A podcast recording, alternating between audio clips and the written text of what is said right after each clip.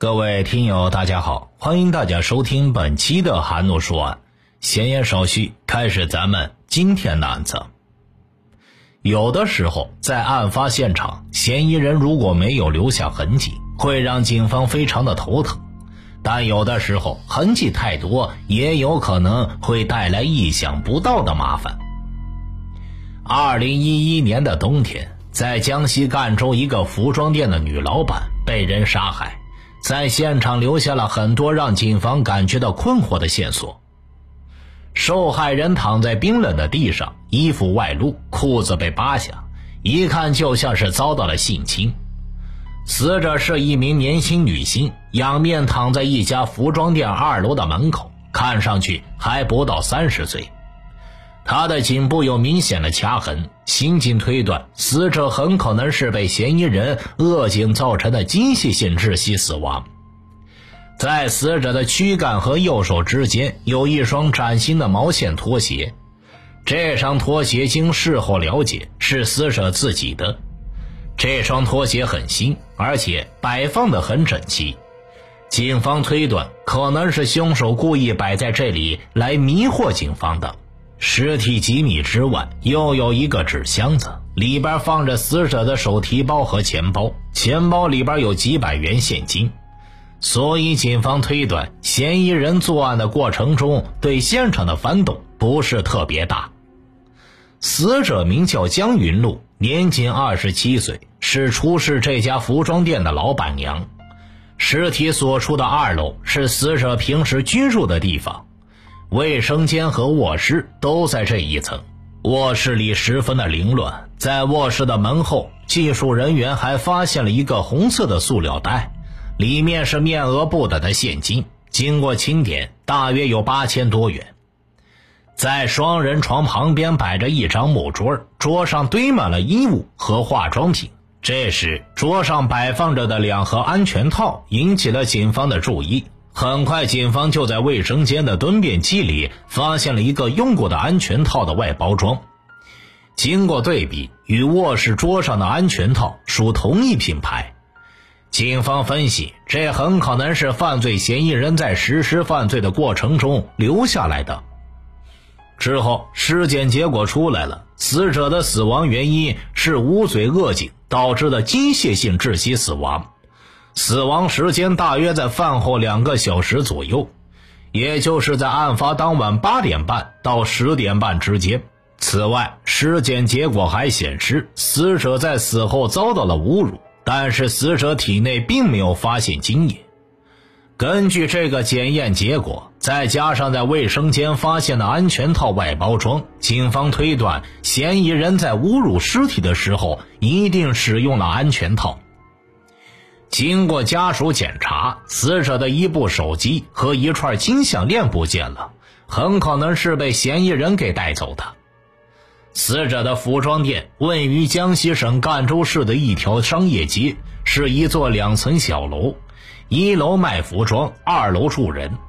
在一楼的楼梯口，技术人员发现了一双拖鞋，和死者旁边的拖鞋样式是一样的，应该就是死者平时穿的拖鞋。其中一只拖鞋底朝天，警方推断可能在这里发生过搏斗。在一楼到二楼的楼梯上，还发现了拖拽尸体的痕迹，以及一枚清晰的皮鞋印。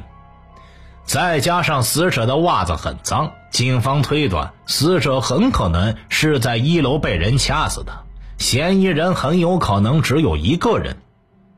报案人是死者江云露的丈夫。他说，当天一大早，他联系不上妻子，便匆匆忙忙地跑到店里，结果发现出事了。经过走访，警方了解到江云路这家店的营业时间一般是上午九点到晚上九点，可是，在案发的那天晚上不到八点半，他的店门就关上了。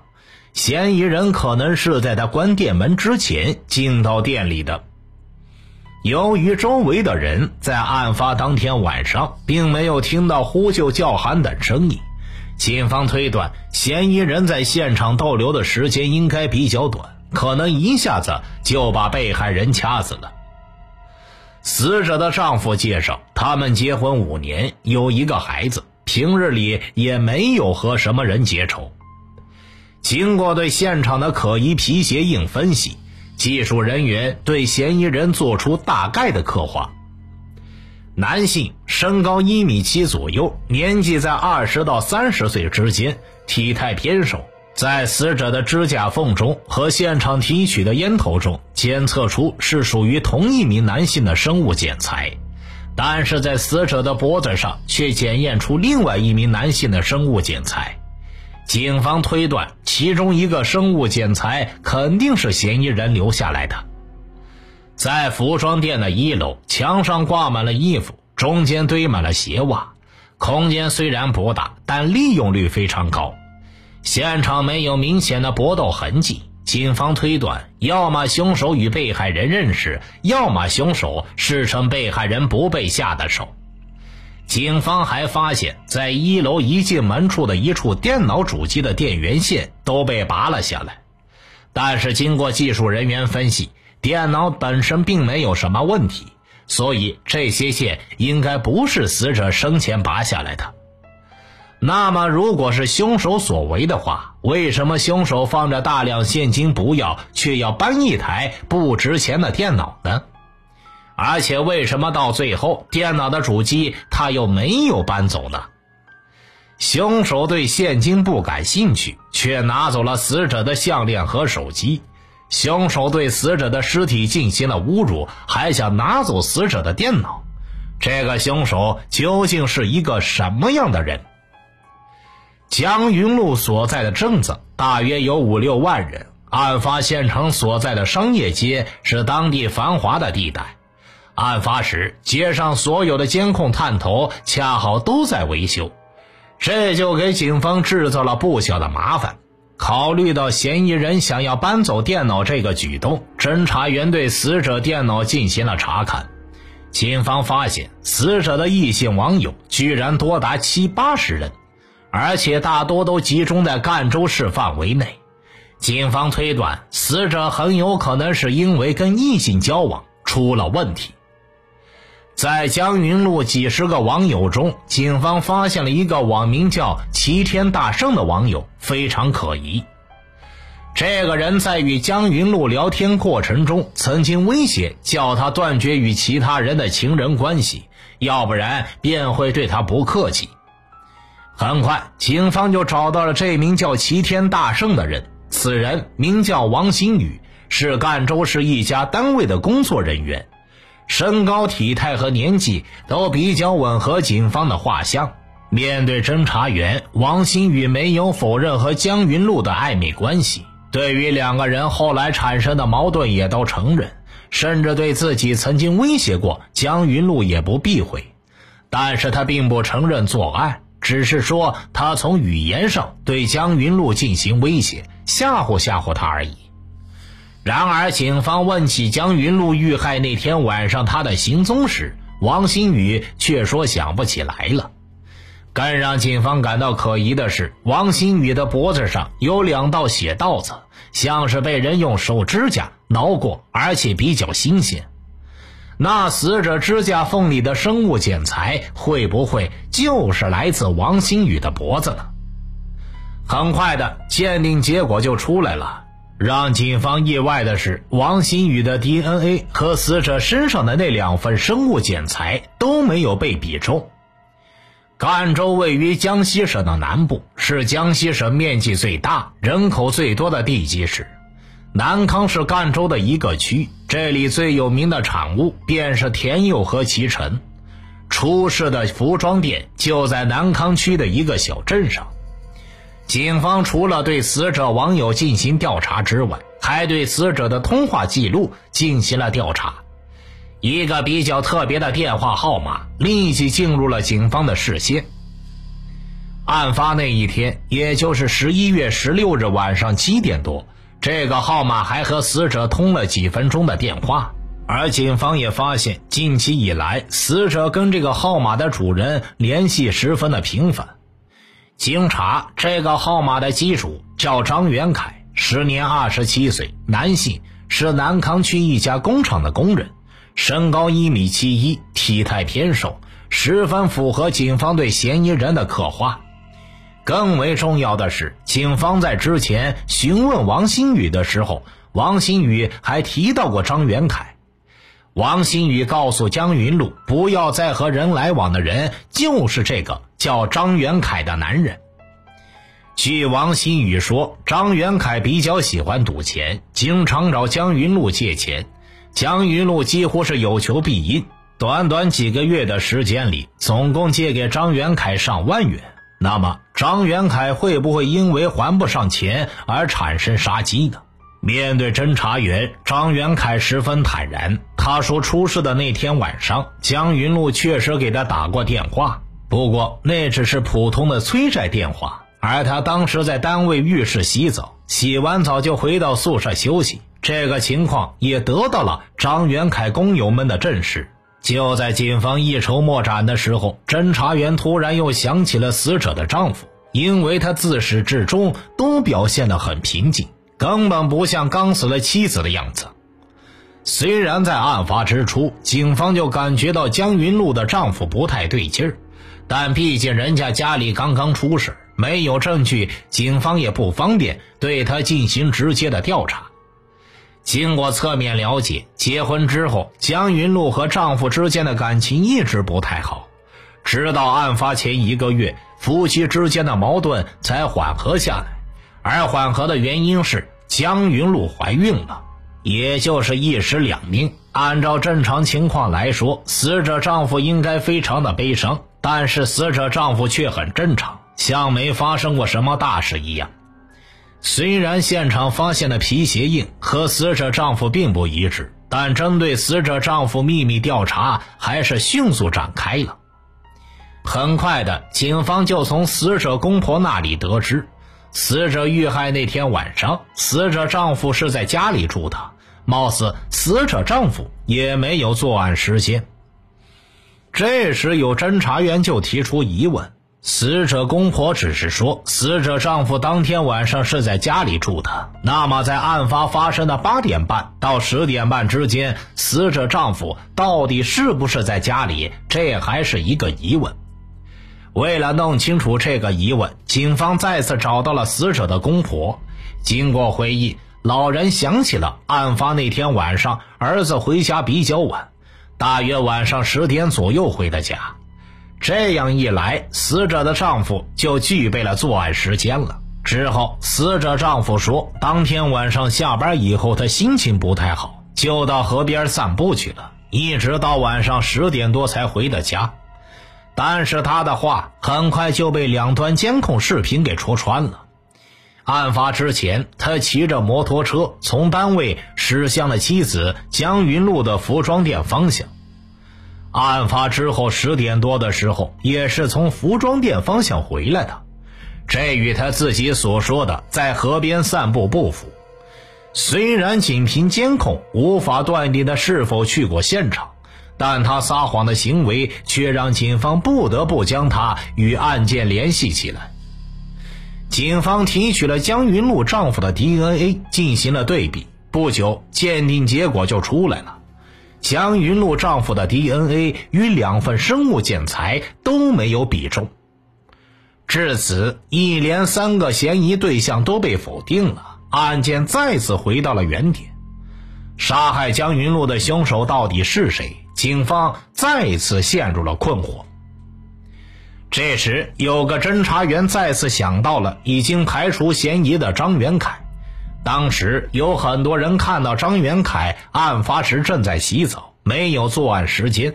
但是再次审视了证人的证言后，警方却发现了问题，那就是时间上太笼统了。看门师傅反映，那天晚上张元凯确实是来洗澡的，工友们也说张元凯当天晚上确确实实是在宿舍睡的觉。但是张元凯到底几点到几点在洗澡，又是几点回的宿舍呢？警方再次找到了浴室的看门师傅。师傅回忆，当天晚上张元凯好像是傍晚七点左右进去的，九点左右出来的，也就是说，案发时间张元凯一直没有离开浴室。但正是这个时间引起了警方的怀疑。洗澡一洗洗两个多小时，这也太不符合常理了吧？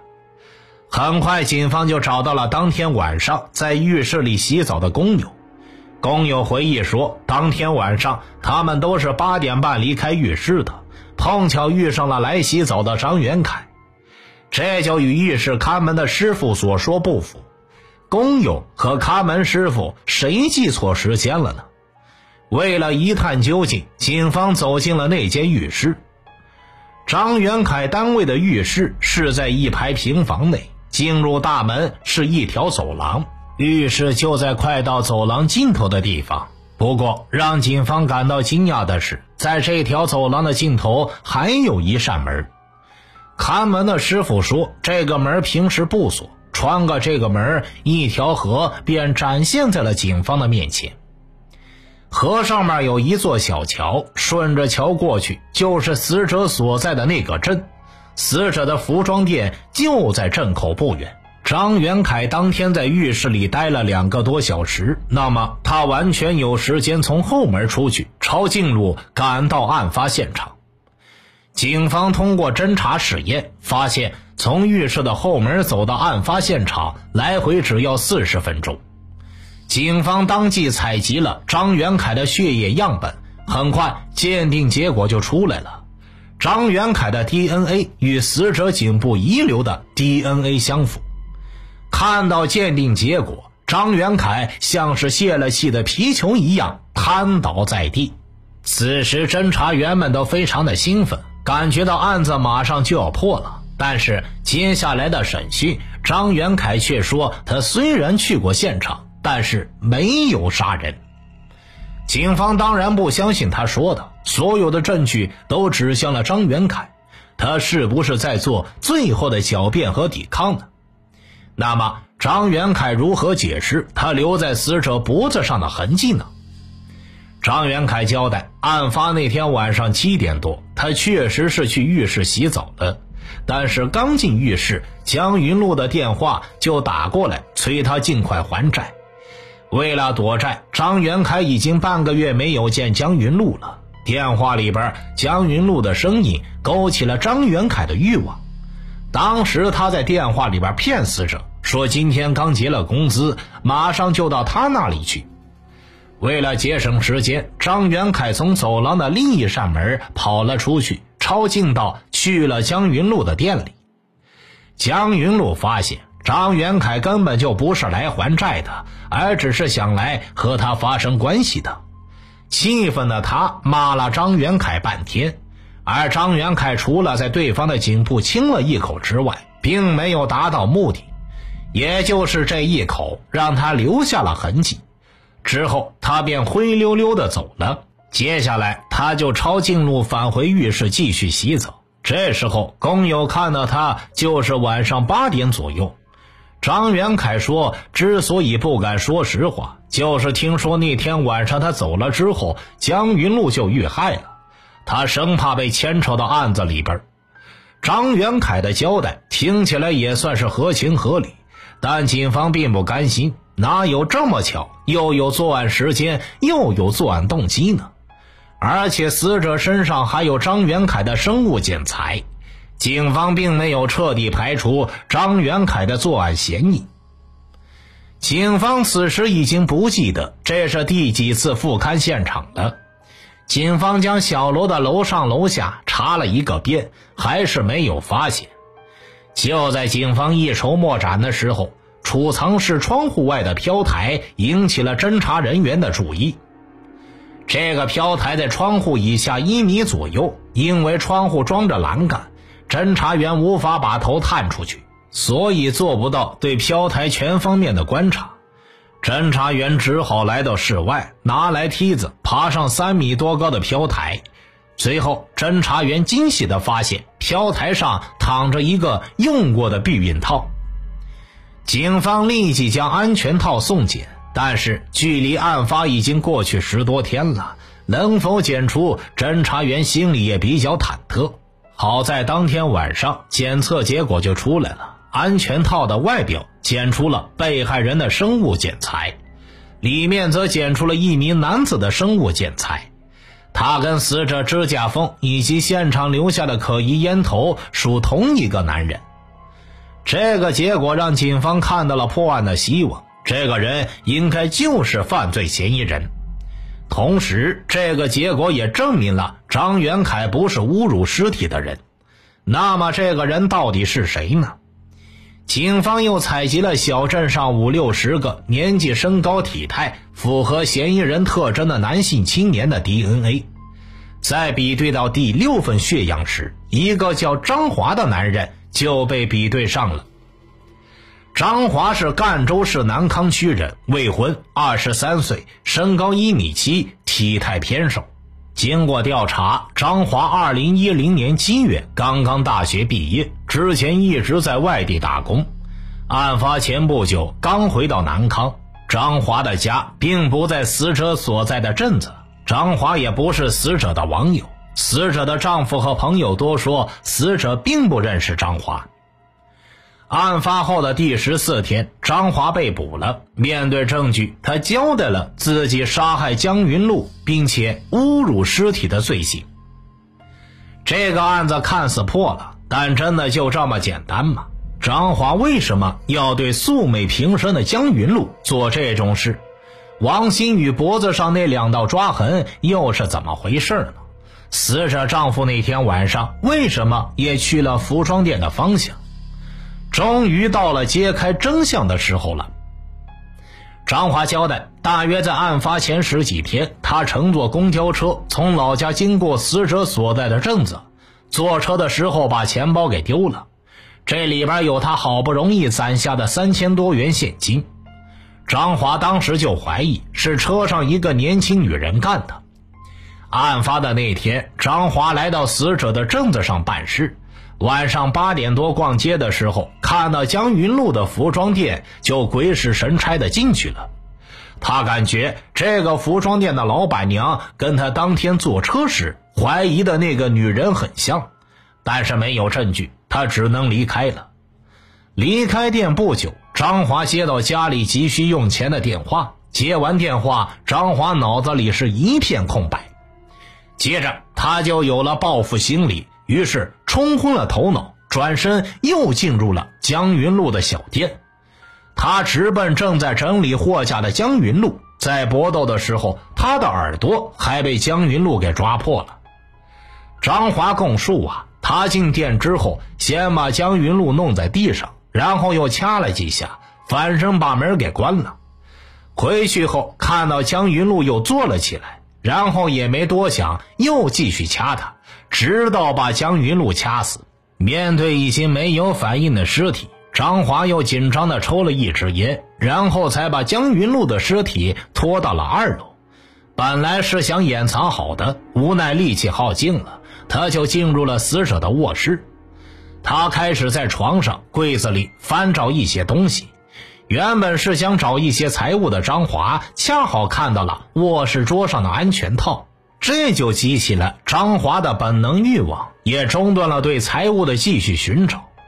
于是他戴上安全套，扑向了死者江云露的尸体。完事以后，张华把安全套扒下来，随手往窗外一扔，恰好掉到了飘台上。本案就是靠着这个关键证据锁定最终嫌疑人，排除其他嫌疑人的。之后，因为害怕待久了被人发现。张华摘下了被害人的金项链，揣上了被害人的手机。临走之前，他本想带上一楼的电脑，拔了线之后又觉得不太方便，只好作罢。那么，王新宇脖子上的抓痕到底是怎么回事呢？死者的丈夫那天晚上为什么会去了案发现场的方向？他们为什么又会撒谎呢？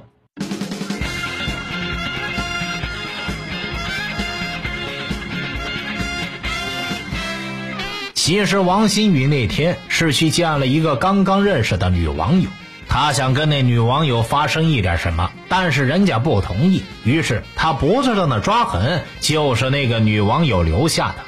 像这样的事情，他显然是不好意思说的。而死者的丈夫因为对自己的妻子一直不放心，所以在网上找了一个所谓的私家侦探。那天晚上，他就是准备把这个侦探带到妻子服装店附近，让侦探认清江云路的长相，以便日后调查。至此，这起比柯南案发现场还要复杂的凶杀案，随着凶手的落网，真相大白，成功告破。听大案要案，观百态人生，欢迎留言、转发、点赞。我是说书人韩诺，关注我，了解更多精彩故事。好了，这期案子就为大家播讲完毕了，咱们下期再见。